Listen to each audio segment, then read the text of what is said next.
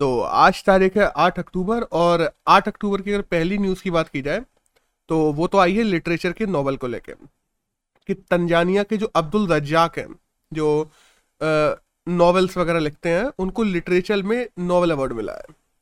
Bye the वे अगर इनकी बात करें तो इन लोगों इन्होंने ज़्यादातर जो नॉवेल्स हैं वो कॉलोनी कॉलोनीज़ पे लिखे हैं। कि देखा है कि दूसरी दूसरी कंट्रीज अलग अलग जगह कॉलोनीज बना लेती हैं, ब्रिटिशर्स ने ज़्यादातर कॉलोनीज बनाई हैं, तो ज़्यादातर नॉवल नॉवल सीरीज बात है उनकी ज़्यादातर किस पे, ब्रिटिश भी बेस है, क्योंकि ज़्यादातर कॉलोनीज यूरोप और ब्रिटिशर्स की थी। वहीं हम बात करें तो इनका एक नॉवल है पैराडाइज नाम से, जिसने मेंस बुकर प्राइज़ के लिए भी नॉमिनेट हो रखा है, वो तो अच्छी बात है। और अब बात करें तो लिटरेचर के नॉवल की बात करें तो स्वीडिश अकेडमी है जो इसको देती है। By the way Swedish academy of science अलग है, वो केमिस्ट्री और फिजिक्स का देती है, लेकिन लिटरेचर का केवल स्वीडिश अकेडमी देती है, ये अलग अकेडमी है। और उन्नीस सौ एक से इसको शुरू किया गया था, और पहली बार सुली पेडोमैन है जिनको पहली बार दिया गया था जब स्टार्ट हुआ था तब। एक नेक्स्ट न्यूज आई है सुप्रीम कोर्ट को लेके कि जो ईडब्ल्यूएस कोटा है, इकोनॉमिकल वीकर सेक्शन, हम लोग देखते हैं ना कि एक सौ तीन कॉन्स्टिट्यूशन अमेंडमेंट हुआ था दो हज़ार उन्नीस में, और उसमें दस परसेंट आरक्षण जोड़ दिया गया था जनरल कैटेगरी वालों के लिए, जिसमें आर्टिकल पंद्रह और आर्टिकल सोलह में अमेंडमेंट किया गया था। तो पहले केवल सोशल बैकग्राउंड के तौर पे मिलता था आरक्षण, क्योंकि हम ये जानते हैं इंदिरा साहनी जो केस था नाइनटीन नाइंटी टू में, उसमें कहा गया था कि सोशल बैकग्राउंड के बिहाफ पे जो आरक्षण मिलेगा वो कभी भी पचास परसेंट से ऊपर नहीं किया जाएगा। तो आपने पॉलिटि पॉलिटिकल के जो लोग हैं, पॉलिटिक्स के, उन्होंने नया तरीका निकाल लिया, उन लोगों ने इकोनॉमिक बैकग्राउंड पे दे दिया और कह दिया सोशल बैकग्राउंड पचास परसेंट है, दस परसेंट तो इकोनॉमिक बैकग्राउंड पे है, तो ये दस परसेंट दिया गया था। तो अभी क्या हुआ ना, सुप्रीम कोर्ट ने इस पर सवाल उठा दिए। उन्होंने कहा ये बताओ कि तुमने इकोनॉमिकल वीकर सेक्शन आठ लाख वाले को माना कैसे है, कि आठ लाख पर ईयर जो लोगों ने रखी है लिमिट, कि आठ लाख पर ईयर जो कमा रहा है वो इकोनॉमिकल वीकर सेक्शन में आएगा, ये लिमिट किस आधार पे है, और इस आधार को अब सुप्रीम कोर्ट में ड्राइव करेगी कौन, सरकार करेगी कि ये किस आधार पर उन लोगों ने रखा है, क्योंकि इसका कोई आधार नहीं है ना। हम जानते हैं कि हमारे इंडिया में ज़्यादातर लोग तो बहुत गरीब हैं, आठ लाख में तो हमारे इंडिया के अगर जनरल की भी बात की जाए तो नॉर्मल पॉपुलेशन का नाइन्टी फाइव परसेंट तो इसी में आ जाता है। तो फिर ये किस आधार पे है, कौन कौन सा बेस है इसमें, तो इसी सब की बात है। अब एक नेक्स्ट न्यूज़ आई है हिंदुस्तान एरोनॉटिकल लिमिटेड से, एच ए एल से, कि उसने एक हैवी प्रोपेलेंट टैंक बनाया है जिसका नाम रखा है S C L twenty L X. अब ये बेसिकली इस टैंक का मतलब क्या है, हम देखते हैं कि जब हमारे C S L V, G S L V ये सब लॉन्च किए जाते हैं तो उनमें प्रोपेलेंट वगैरह भर के टैंक लगाए जाते हैं। तो अभी तक जो प्रोपेलेंट टैंक थे वो हमारे पास में, जो सबसे बड़ा प्रोपेलेंट टैंक है जो अपन लोग जी एस एल वी में यूज करते हैं, उसका नाम है C thirty two L H two, लेकिन वो पूरा नहीं पड़ रहा था। एक तरीके से जितना वजन लेके जाना है उसके लिए वो उतना कारगर नहीं था, उतना ज़्यादा हम उसमें पेट्रोल ईंधन, एक तरीके से बोले पेट्रोल के बोला मैं ईंधन उतना नहीं भर पाते थे। बट अब ये हिंदुस्तान एरोनॉटिकल लिमिटेड ने इसरो को नए टैंक बना के दिए हैं। अब कहा जा रहा है कि हमारा जो जी एस एल वी है वो कंपेरेटिवली बीस परसेंट और ज़्यादा स्ट्रॉन्ग बन बन जाएगा और तकरीबन चालीस परसेंट ज़्यादा पेलोड लेके ऊपर जा पाएगा। और अपन लोग एच ए एल की बात करें तो नाइनटीन फोर्टी में हिंदुस्तान एयरक्राफ्ट के नाम से ये शुरू हुई थी, नाइनटीन सिक्सटी फोर में इसका नाम चेंज होकर एच ए एल हो गया, और माधवन है जो इसके एम डी और सी ई ओ हैं इस समय। एक नेक्स्ट न्यूज की बात करें तो आइए इंडिया और यूके की यूए की इंडिया और यूके की जो आर्म्ड फोर्सेस हैं वो आपस में बायलैटरल एक्सरसाइज कर रही हैं, जिसका नाम है अजय वॉरियर, और वो उत्तराखंड में की जा रही है इस समय। पिछली बार हम लोग देखते थे कि यूके में हुई थी, इस बार उत्तराखंड में हो रही है। तो अजय वॉरियर क्या है, अजय वॉरियर इंडिया और यूके की आर्म्ड फोर्सेस के बीच में बायलैटरल एक्सरसाइज है, दैट्स ऑल।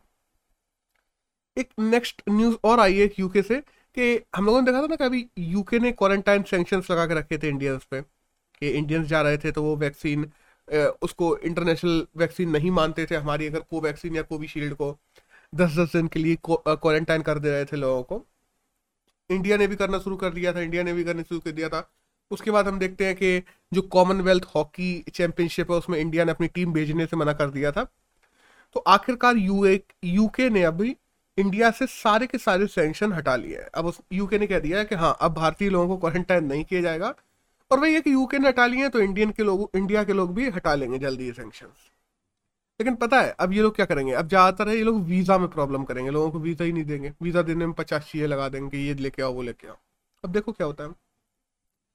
एक नेक्स्ट न्यूज़ है पाकिस्तान की आईएसआई एजेंसी की तरफ से, पाकिस्तान की इंटेलिजेंस एजेंसी आईएसआई, इसके नए हेड बनाए गए हैं जनरल अंजुम को, बस ये छोटी न्यूज़ है।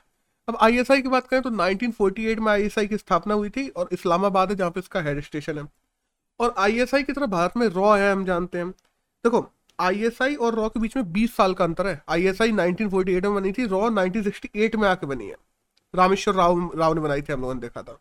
और एनआईए भी है भारत के पास में।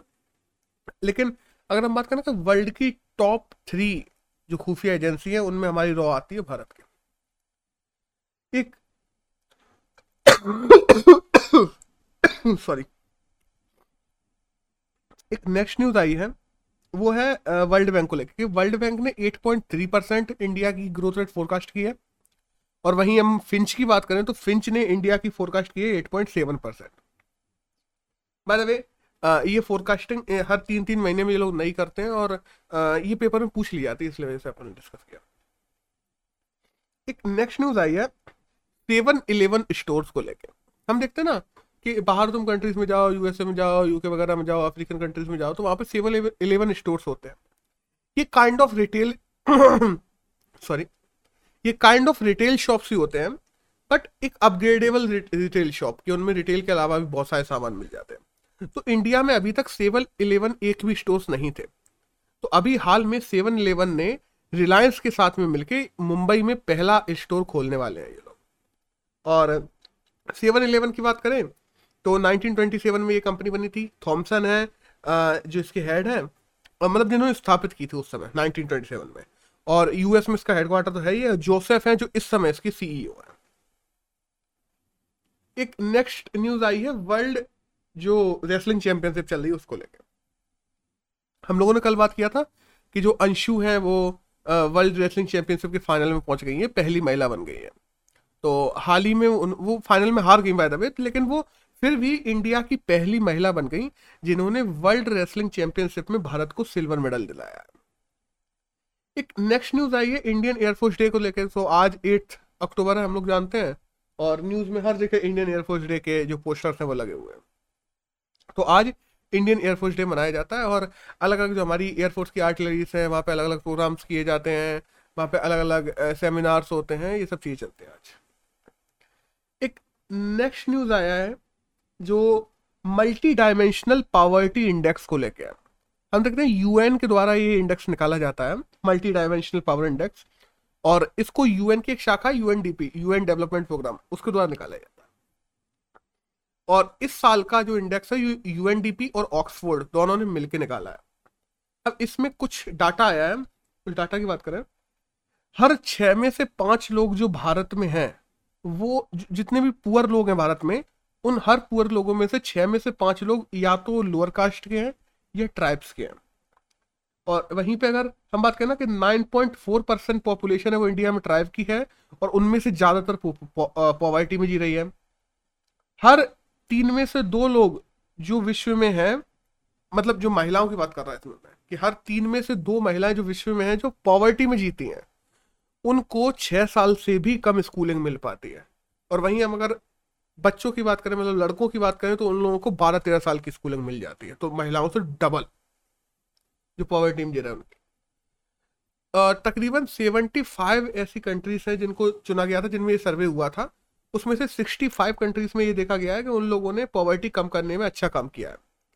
इंडिया में दो हजार पाँच से लेकर दो हजार पंद्रह के बीच में तकरीबन सत्ताईस करोड़ ऐसे लोग हैं जिनको गरीबी से बाहर निकाला गया है।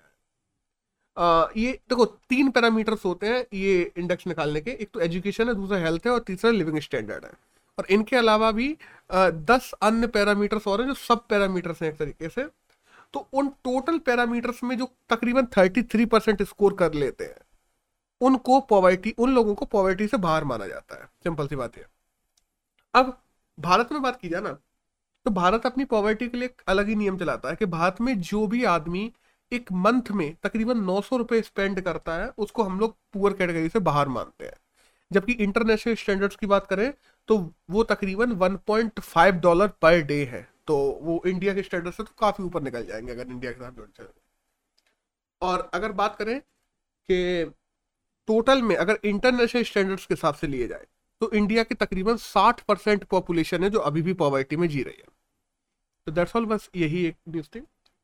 एक नेक्स्ट न्यूज़ आई है इंडियन स्पेस एसोसिएशन को लेके कि मोदी के द्वारा, जो अपने प्रधानमंत्री हैं, उनके द्वारा इंडियन स्पेस एसोसिएशन लॉन्च की जा रही है। इसमें जैसे हम देखते हैं भारत एयरटेल है, एल एंड टी है, वन वेब है, गोदरेज है, ऐसी बहुत सारी कंपनियां हैं जो आपस में मिलकर इसको बना रही हैं। ये क्या करेंगे ना, स्पेस के लिए इनोवेशन करना है। इसरो हुई, डी आई डी ओ हुई, इनकी मदद करना है स्पेस स्पेस में स्पेस के उपकरण बनाने में, तो उन सब के लिए हेल्प करेंगे। और वही हम करें तो ए के भाटी हैं जो इसके हेड बनाए जा रहे हैं पहली बार।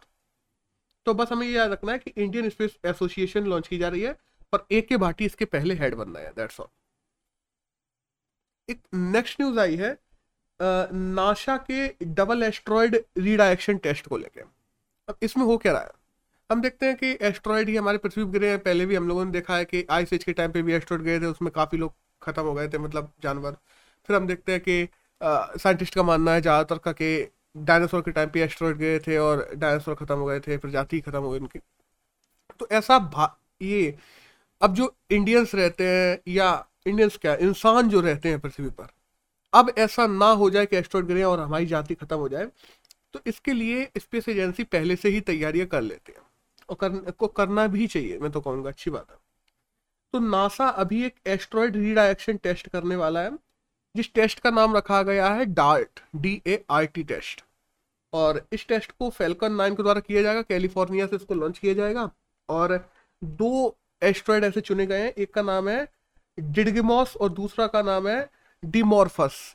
डिमॉर्फस और डिडगेमोस, इन दोनों एस्ट्रॉयड्स को वहाँ पे जाके उनकी डायरेक्शन चेंज की जाएगी। जिस डायरेक्शन में घूम रहे हैं उनकी डायरेक्शन की चेंज की जाएगी एक की, और एक को फोड़ के ख़त्म किया जाएगा। तो देखते हैं क्या होता है, लेकिन अच्छी बात है। इन सब चीज़ों की हमें तैयारियां रखनी चाहिए आने वाले फ्यूचर के खतरों से बचने के लिए। अगर इंसान की प्रजाति को बचाना है तो ये बहुत ज़रूरी है। एक नेक्स्ट न्यूज़ आई है mental health awareness campaign week को लेके। इंडिया में इस समय mental health awareness campaign week मनाया जा रहा है जो पाँच से दस अक्टूबर के बीच में चल रहा है। और देखो, दस अक्टूबर को हम जानते हैं मेंटल हेल्थ डे है, तो तब तक ये चलेगा। और इसमें कोशिश की जा रही है कि जो डिप्रेसिव डिसऑर्डर है, दुनिया में तकरीबन तकरीबन सात परसेंट लोग हैं जो डिप्रेसिव डिसऑर्डर से जूझ रहे हैं। छप्पन परसेंट लोग ऐसे हैं जो केवल यूएसए में, ऐसे छप्पन परसेंट लोग हैं जो डिप्रेसिव डिसऑर्डर में हैं और वो दवाई नहीं लेते। तो सोचो, यूएसए जिसको हम लोग मानते हैं कि हाँ एक ऐसी कंट्री है जिसमें ज़्यादा पढ़े लिखे लोग हैं, ज़्यादा अवेयरनेस है, वहाँ भी आधे से ज़्यादा लोग जब डिप्रेशन में होते हैं या डिप्रेसिव डिसऑर्डर में होते हैं तो वो लोग अपनी दवाइयाँ तक नहीं लेते, डॉक्टर से कंसल्ट भी नहीं करते। तीन करोड़ ऐसे लोग हैं पूरी दुनिया में जिनको ईटिंग डिसऑर्डर है। ईटिंग डिसऑर्डर मतलब खाते जा रहे हैं या नहीं खा रहे हैं, उनको ना भूख लग रही है, कितनी लग रही है ये भी नहीं पता। छप्पन परसेंट लोग तकरीबन, जो हम लोगों ने अभी बात की ना कि यूएसए में नहीं बताते, उनमें से तकरीबन नब्बे परसेंट लोग ऐसे हैं जो सुसाइड कर देते हैं मेंटल हेल्थ की वजह से। तो हम इससे ही आंकड़ा निकाल सकते हैं कि अगर मेंटल हेल्थ प्रॉब्लम है तो हमें बताना कितना जरूरी है और इन चीज़ों को अवेयरनेस इनके बारे में लाना कितना जरूरी है। हर बीस में से एक भारतीय किसी न किसी मेंटल इलनेस से जूझ रहा है और भारत की बात की जाए तो तकरीबन छः करोड़ ऐसे लोग हैं जो किसी न किसी मेंटल इलनेस से जूझ रहे हैं। और ये पता है, ये छः करोड़ आंकड़े तो वे हैं जो शहरों और इन सब से निकल के आए हैं, गांव वगैरह में भी होंगे, हर जगह होते हैं मेंटल हेल्थ तो लोग, वो आंकड़े तो हैं ही नहीं हमारे पास में। तो मेंटल अवेयरनेस बहुत बड़ी चीज़ है, लोगों में होना चाहिए और इसी चीज़ों को लेके, मेंटल हेल्थ को लेके अवेयरनेस बढ़ाने के लिए ये कैंपेन चलाया जा रहा है इंडिया में। एक नेक्स्ट न्यूज़ आई है रोड ट्रांसपोर्ट मिनिस्ट्री की तरफ से कि हम लोग जानते हैं, हम लोगों ने इसके बारे में बाद में कल एक आर्टिकल भी कवर किया था, एडिटोरियल, जो गुड स्मार्टियंस की हम लोगों ने कवर किया था। ये गुड स्मार्टियंस कैंपेन है जो रोड ट्रांसपोर्ट मिनिस्ट्री के द्वारा चार अक्टूबर को लॉन्च किया गया है। बस इसके बारे में कुछ एक्स्ट्रा डाटा निकल के आया है तो मैंने सोचा बता दूँ कि यूपी और तमिलनाडु में लार्जेस्ट एक्सीडेंट वहाँ पे होते हैं। हर दिन एवरेजली चार सौ एक्सीडेंट होते हैं। इकतीस मार्च दो हज़ार छब्बीस तक ये स्कीम चलने वाली है, अगले पाँच साल के लिए ये स्कीम शुरू की गई है। और दस हमने कहा जाए ना कि हर एक लाख लोगों में से दस लोग रोड एक्सीडेंट्स में ही मारे जाते हैं। और बाय द वे जो गोल्डन आवर में लोगों को पहुंचाएंगे उनको गुड स्मार्टियंस कहा जाएगा। जो लोगों की जान बचाने में मदद करेंगे उन लोगों को पाँच हज़ार रुपये का सर्टिफिकेट दिया जाएगा हर हॉस्पिटल की तरफ से। और ऐसे दस लोगों को चुना जाएगा जिन्होंने बहुत अच्छा काम करके रखा है, उन लोगों को हर साल एक एक लाख रुपये दिया जाएगा। तो ये सब हम कल डिटेल में बात कर ही चुके हैं, बस ये एक्स्ट्रा डाटा था जो आज बात करनी थी कि कब तक चलेगी कैसे। यहाँ से आज की न्यूज़ खत्म होती है, शुरू होते हैं हमारे एडिटोरियल। तो एडिटोरियल आया है मलेशिया की मलेरिया की वैक्सीन को लेकर, सॉरी। तो मलेरिया वैक्सीन हम देखते हैं कि अभी आ गई है। हम लोगों ने देखा है कि आई टी एस एस नाम से मलेरिया की पहली वैक्सीन बनाई जा चुकी है, जिसके हम लोगों ने देखा कि ह्यूमन लाइफ को ईजी और सेफ बनाने के लिए डब्ल्यू एच ओ कह रहा है कि इसको जल्दी से जल्दी रेगुलेट करना चाहिए। हमें लैब से निकाल के इसे ग्राउंड में पहुंचाने की जल्दी से जल्दी कोशिश करनी चाहिए। और आ, मलेरिया की वैक्सीन हम जानते हैं कि नवजात बच्चों की बात की जाए, बड़ों की बात की जाए, आ, हर जगह मतलब हर जगह ही इसका ट्रायल हो चुका है, ट्रायल ऑल पूरे ही हो चुके हैं।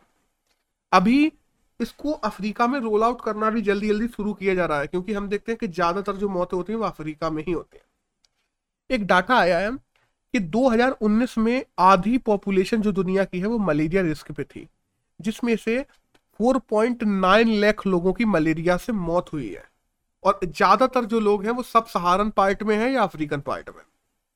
और जो दुनिया में टू थर्ड टोटल मौतें होती है ना वो वो केवल और केवल मलेरिया से होती है। तो हम ये देख सकते हैं कि मतलब बीमारियों में बात कर रहा है तो मलेरिया कितना बड़ा चंक रखती है लोगों की मौत और इन सब चीज़ों का आंकड़े में देखें।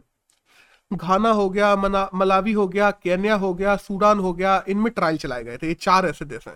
सूडान तो सबसे ज़्यादा सबसे ज़्यादा ट्रायल देखा जाए तो सूडान में चलाए गए, फिर घाना है, फिर मलावी, फिर केन्या। और ये ट्रायल सब पूछ पूरे हो चुके हैं अच्छे से। और कहा जाता कि इस समय हम एक चीज़ और देख रहे थे, हम लोग ये सोच रहे थे कि मलेरिया के प्रति जो डॉक्टरों का रवैया है, जो ओवरऑल चीज़ें हैं वो कम पड़ने लगी हैं।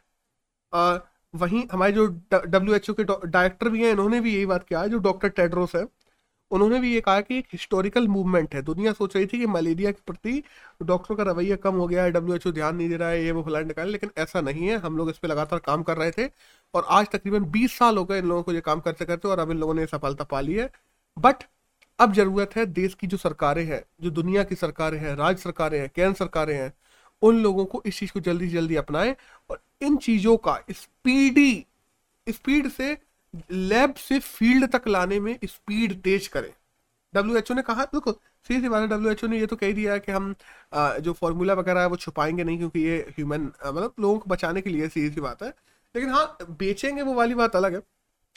तो और देश आके जल्दी से जल्दी मदद करें, अफ्रीकन देशेस की मदद करें, जो जो वैक्सीन कंपनियां हैं जो इनको बना रही हैं उनकी मदद की जाए और इनको लैब से फील्ड में जल्दी से जल्दी लेके जाया जाए। हमारी हमारी ये ज़रूरत है कि हम सारे के सारे बच्चों को अगले दो से तीन साल में मलेरिया की वैक्सीन लगा दें, क्योंकि हम जानते हैं ना कि ज़्यादातर जो वल्नरेबल लोग होते हैं वो कौन होते हैं, मलेरिया से बच्चे ही होते हैं। ज़्यादातर जितने भी लोग मरते हैं उनमें नब्बे टू पचानवे परसेंट बच्चे ही होते हैं।